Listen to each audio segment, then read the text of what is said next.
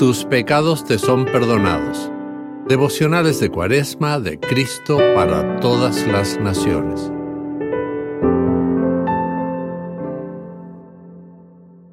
...21 de febrero... ...Una buena tierra... ...escrito por Cristian Morales... El texto para hoy lo encontramos en Marcos capítulo 4 versículos 3 al 8, donde dice, Dijo Jesús, un sembrador salió a sembrar.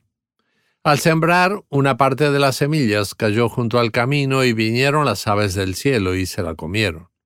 Otra parte cayó entre las piedras, donde no había mucha tierra y enseguida brotó, porque la tierra no era profunda. Pero en cuanto salió el sol, se quemó y se secó, porque no tenía raíz. Otra parte cayó entre espinos, pero los espinos crecieron y la ahogaron, de modo que no dio fruto. Pero otra parte cayó en buena tierra, y brotó y creció y dio fruto, y rindió una cosecha de treinta y sesenta y hasta de ciento por uno. Compartir el Evangelio es similar a sembrar semillas. Veamos cómo lo explica Jesús. El terreno junto al camino es tan duro que ninguna semilla puede echar raíces y crecer, como las personas autosuficientes que creen no necesitan la palabra.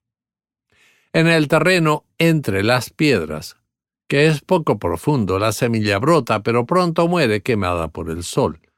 Así son las personas que movidas por sus emociones reciben la palabra, pero no profundizan en ella, sucumbiendo ante los problemas.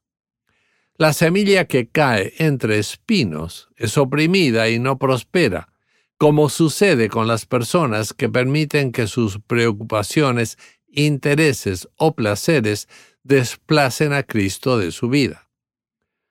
Pero damos gracias a Dios porque hay personas que, como las semillas que caen en buena tierra y crecen y dan fruto, reciben el mensaje y con gozo lo comparten con otros de acuerdo a sus capacidades. ¿Qué tipo de terreno eres tú? ¿Está tu corazón endurecido? ¿Las preocupaciones te ahogan? ¿Los placeres te embriagan? Recuerda que no existe terreno que la sangre de Cristo no pueda limpiar.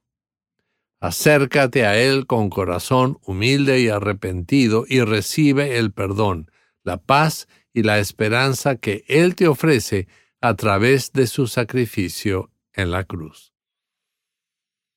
Oremos. Querido Señor, haz que mi corazón sea una buena tierra donde tu palabra obre la fe. Amén. Para reflexionar. ¿Qué necesitas hacer para que tu terreno sea fértil para recibir la palabra? ¿Qué te impide compartir la palabra con otras personas?